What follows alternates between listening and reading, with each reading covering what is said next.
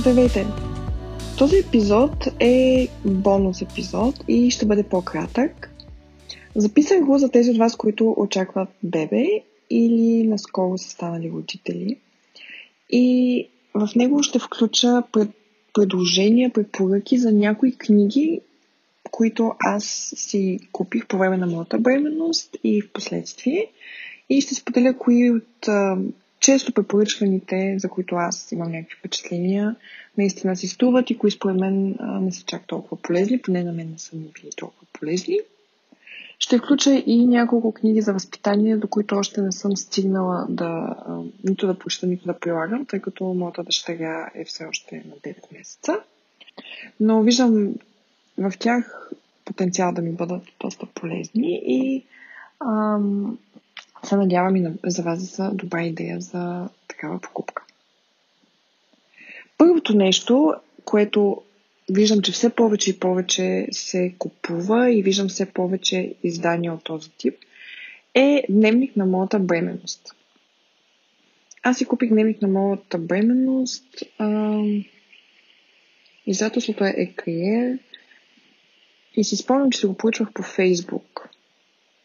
Беше някакво, някакъв специфичен продукт. Много е красив и като цяло, когато една жена е бременна, особено за първ път, има повече време да се прехласва по романтичната част на бременността и също така не се е случвало до сега. Тази покупка изглежда много необходима. На мен лично ми изглеждаше много романтично да седя и да си записвам чувствата и емоциите си, да си слагам вътре снимки от а, различните прегледи. И наистина до, до някаква степен беше така. Дори сега, когато го прелистих преди да започна записа, ми се стори по-интересно, отколкото докато го докато записвах нещата, което предполагам, че е част от чара на това да си оставяш такива спомени. Но ако трябва да съм честна, това, което ми е интересно, са по-практичните неща, които вече съм забравила, всъщност преди са ми били важни. От рода на самите снимки, колко точно е било голямо бебчето тогава, какво точно са ми казали на прегледа, Харесва ми, че авторките са включили списъци за, с подходящи храни, списъци с хомеопатия, която може а, да помага в даден етап на бременността. Но има много, много м- м- въпроси, свързани с това как си представяте, че ще изглежда детето, вие как се чувствате, как се чувства бащата, как определяте емоциите си сега.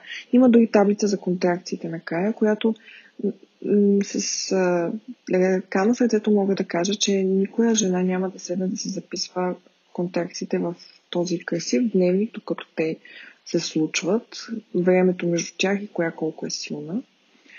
И има ред такива излишни неща вътре, които на мен ми създадоха цялостно впечатление, че нещо не се справям с пълното на този дневник, защото аз съм такъв педантичен човек и обичам, като имам нещо в което да пиша, да пиша в него, а не да оставям супер много празни неща и тук там е да попълвам нещо. Така се получи този дневник.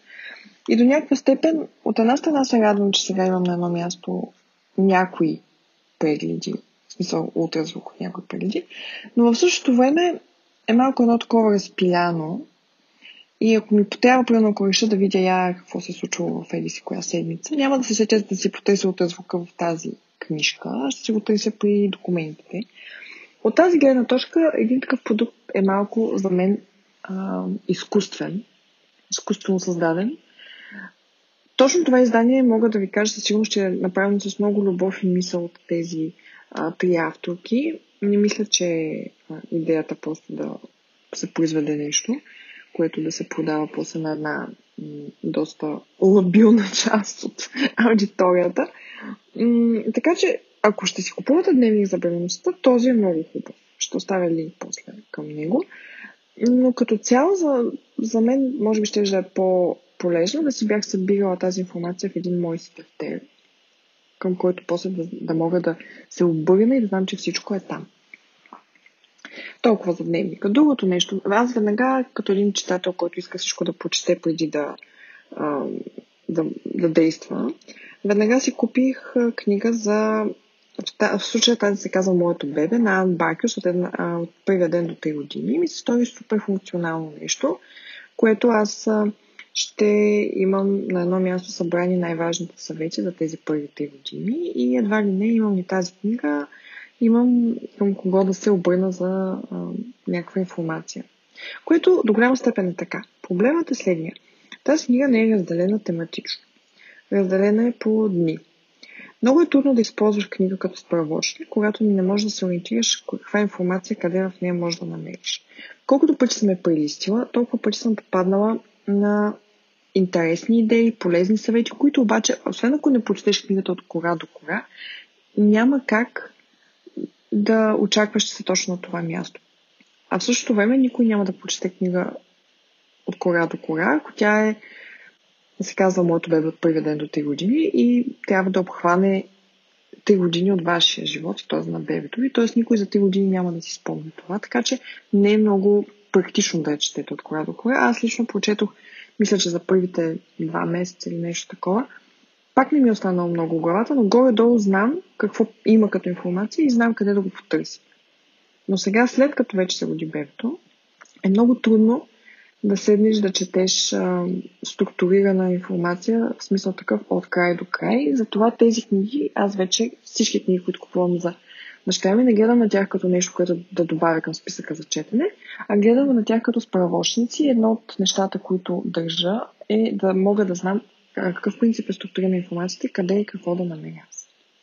От тази гледна точка, Монтесори от самото начало, друга покупка, която побързах да си купя, защото в момента всички си гледат децата уж по Монтесори.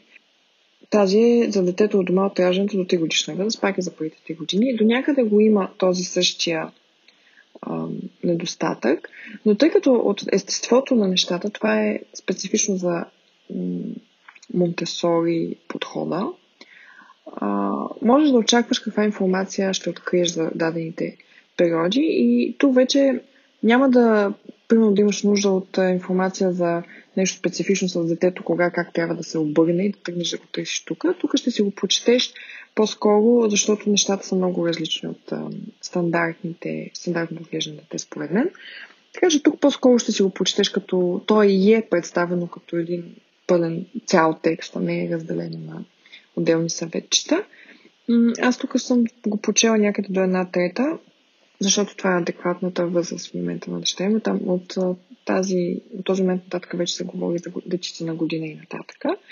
И това, което мога да ви кажа за тази книга, че е много различна. Наистина, съветите, които дават са доста различни. От типа на взимаш си бебето от болницата и го слагаш в стаята да, да, да спи на един матрак от самото начало, който е сложен на пода и бебето а, още сложено там от самото начало, постепенно започва да изучава това пространство и когато вече естествено съзрее, то вече естествено ще е опознал границите на този матрак, няма да пада от него, в същото време ще има лесен достъп до пода, това ще го насърчи да си развие всякакви други моторни умения. Има много интересни съвети, но, но съм много, много далеч от начина по който ние българите си гледаме децата, според мен. И някои неща са приложими в тази среда, но аз ви казвам честно, че дори аз самата, въпреки че много неща съм прилагала до този момент, които не съм имала особено съгласие от баби, дори мъжа ми ме е гледал малко странно, ам, не бих си сложила един матрак в средата на пода и да си сложа новороденото бебе на него, защото така съм почела в книгата, като никой тук не го прави, и то не защото никой тук не го прави, защото е много, много далече от моята конвенциална представа за това къде спи бебето. И, и няма кой отстрани да ме подкрепи и да ми каже, да, да, така, така става, нали, ние така сме го правили, или защо не пробваш, нали, това е едно бебе, голяма работа. Просто много сериозна и много важна отговорност, която си родител и, и по-трудно се навивам поне аз да пробвам такива чак толкова нестандартни неща. Но иначе има много интересни обяснения, например, когато детенцето започне да хваща дадена вещ, колко е важно ти да не му я подаваш и да не го учиш как да я хваща, защото ти не можеш да го научиш. То трябва да си развие мускулите и да развие връзките между а, нервната система и ръката си по начин, по който то само да разбере какво е хващане, как се хваща, т.е. ти трябва да го ставиш да експериментира. Това беше малко сложно, особено при нас с а, моята майка, която винаги тича да помогне а, на детето, да хване, да, да покаже. А то, то не, е, не е дете още, то е бебе. То не може да ги научи тези неща. И тук в тази книга е много добре обяснено. Отзад има една схема с а, ръката, как се развива ръката, защото развитието на ръката е абсолютно кръгово, в един кръговат свързан с развитието на мозъка. Всичко, което ръката може да хване, мозъка може да асимилира като нещо ново и после да върне информация на ръката, за да може тя да еволюира също. Много е интересно това и тази книга ви я препоръчвам, но с едното на ум, че а, наистина е доста различна и лично аз не, не гледам на нея като нещо, което ще изпълнявам от край до край. Забравих да спомена всъщност най-важната книга за периода от бременността, която според мен, ако искате да кърмите, трябва да си купите. И това е всичко за кърменето на Хедер. Тая книга се е превърнала в Библия, мисля, че вече за всички майки, бъдещи майки, желаящи да кърнят. И това е с а, причина. Тя е страхотна книга, страхотно добре написана, много добре организирана като справочник. Всяка информация може да я намериш в момента, в който ти трябва. И в същото време дава много кораж. И наистина много горещо ви препоръчвам, прочетете поне половината от нея, която ще се отнася горе-долу за началото, преди да родите. Ако си мислите, че ще имате време докато кърмите и докато бебето ви буди по цяла нощ да кърмите, да, да, да, се, да правите справки в нея, няма да го имате това време. Но преди това прочетете тази част, защото освен, че ще ви даде много практически насоки, които после веднага ще ви идват като идеи в главата и няма да се притеснявате толкова, а, също така ще ви даде и кораж, защото, за съжаление, по мое наблюдение в а, България все още кърменето, уж има подкрепа за него, обаче в болниците не винаги дават правилните насоки и майката току-що родила е много лабилна от към а, това да си държи на своето, да се противопоставя на това, което и казват лекари и акушерки. И единственото, което на мен ми помогна, беше много добре обяснението а, от Хедера начало на кърменето и също така разни клипчета, които съм сигурна, че и вие гледате, ако се интересувате, но тази книга е абсолютно задължителна. И така, бебчето ви се е родило и много хора започват да ви подаряват албуми за снимки и разни други неща. И сега аз забелязах наскоро, че вече по книжарниците, заедно с албумите за снимки, се продават много издания на албум дневници. Моето бебе, в случая аз имам изданието на Softpress, което е много шаренко, весело, красиво, с едни такива мекички колички. Много е хубаво и на мен майка ми го подари с жената с голямо а, желание и щастие, нали, за, че си има внучка и тук да записваме всякакви моменти, защото те се забравят, което е така, забравят се. Но аз открих, че това нещо ми създава само една тревога, че не съм записала нещата, а трябва да ги запиша. И това, което не ми харесва е, ам, че тъй като разделен тематично дневника, има страшно много неща, които са от първите моменти с бебето, които са примерно трябва да се запишат към края на дневника. И, примерно, сега отварям съвсем случайно на 57 страница. Темата е малките артисти. И трябва да запишеш първо махане с ръка, първо пляскане с ръце, първи подскоци. Това означава, че вие трябва едва ли не да сте се запознали с цялото съдържание на този дневник и да знаете къде какво се записва, за да можете, ви, когато за първ път плясне с ръце, да намерите къде в дневника трябва да го запишете. Което е невъзможно. За една млада майка това не е първо не е нещо, което трябва да се обременява мозъка и второ за мен не е възможно. Също така има неща от типа на залепете първа снимка. Аз още не съм си справила първите снимки за детето, което си е моя вина, но не мога да се организирам, само си ги складирам в едни папки за изкарване и още не съм ги структурила. И има интересни неща от типа на първа мисъл на майката с голямото събитие, първа мисъл на, на бащата. Интересно е да се четат в последствие, но трудно е за списване, според мен.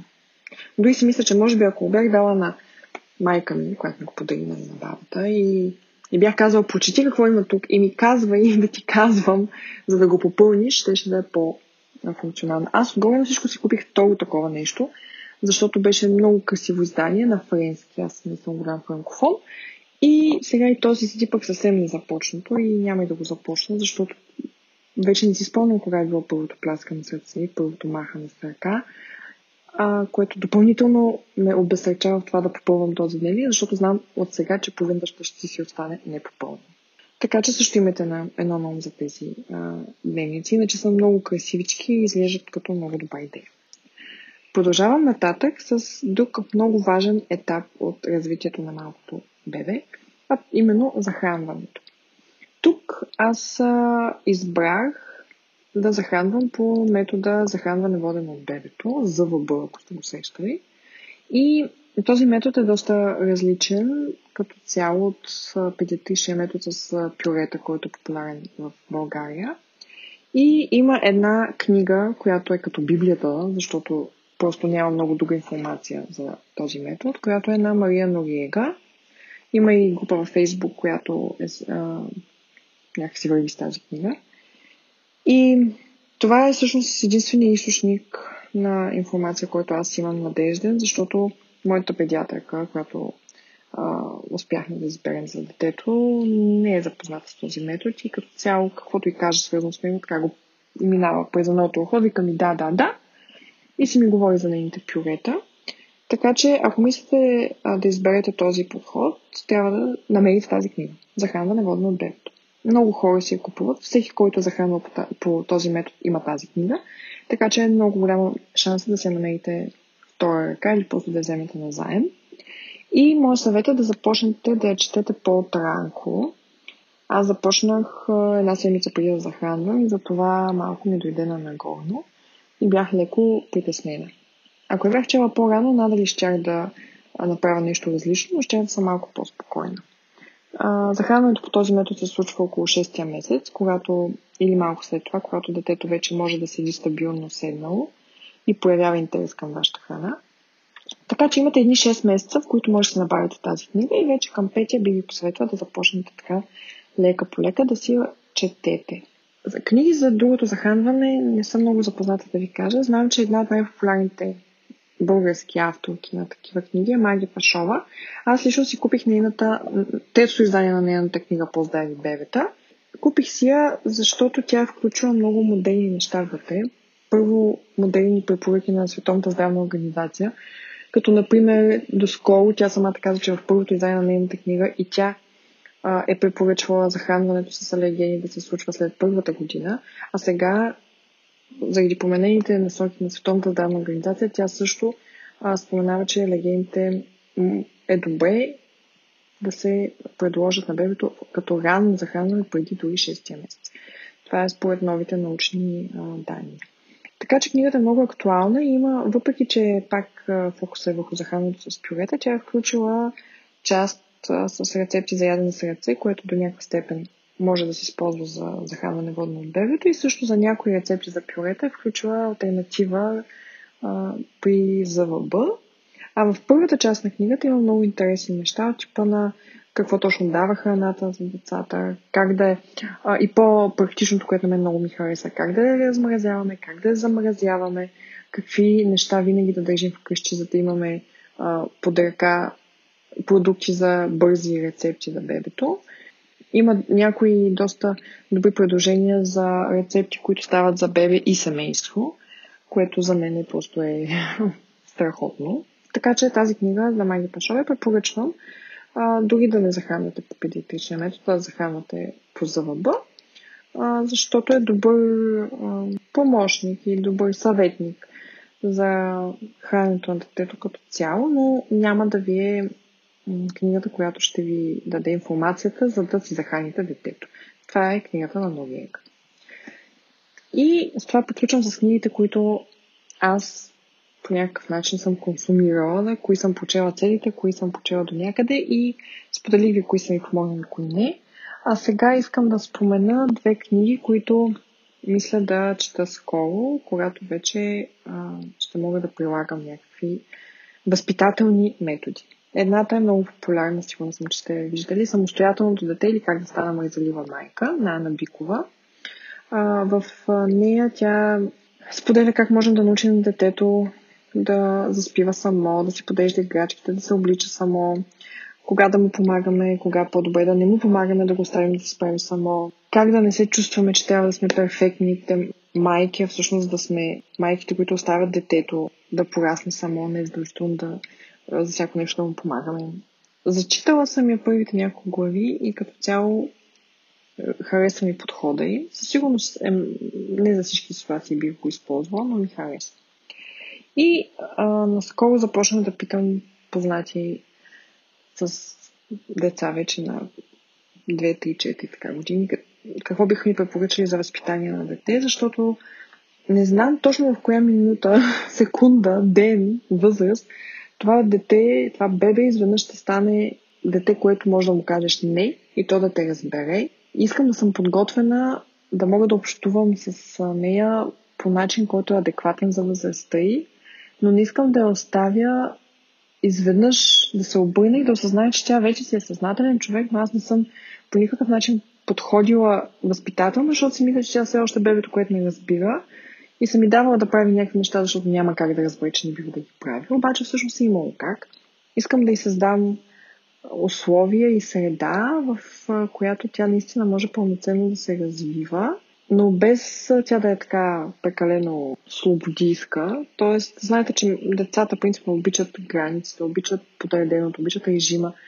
И искам да създам такава, такава среда за нея, за да може в момента, в който тя е готова да се възползва тази среда, тя да е там.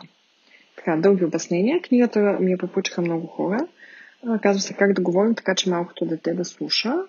И общо взето това, което прочетах в първата глава, е фокусирано върху това да дадем на детето речник, с който то да може да разбира своите емоции, за да може после ние да му помогнем да се справи с тези емоции. Защото то не знае, че е ядосано, не знае, че е разочаровано, не знае, че е оплашено, а просто плаче и ако ние само му казваме не, не, не, няма да му помогнем да надгради този момент и да стане един по-спокоен индивид.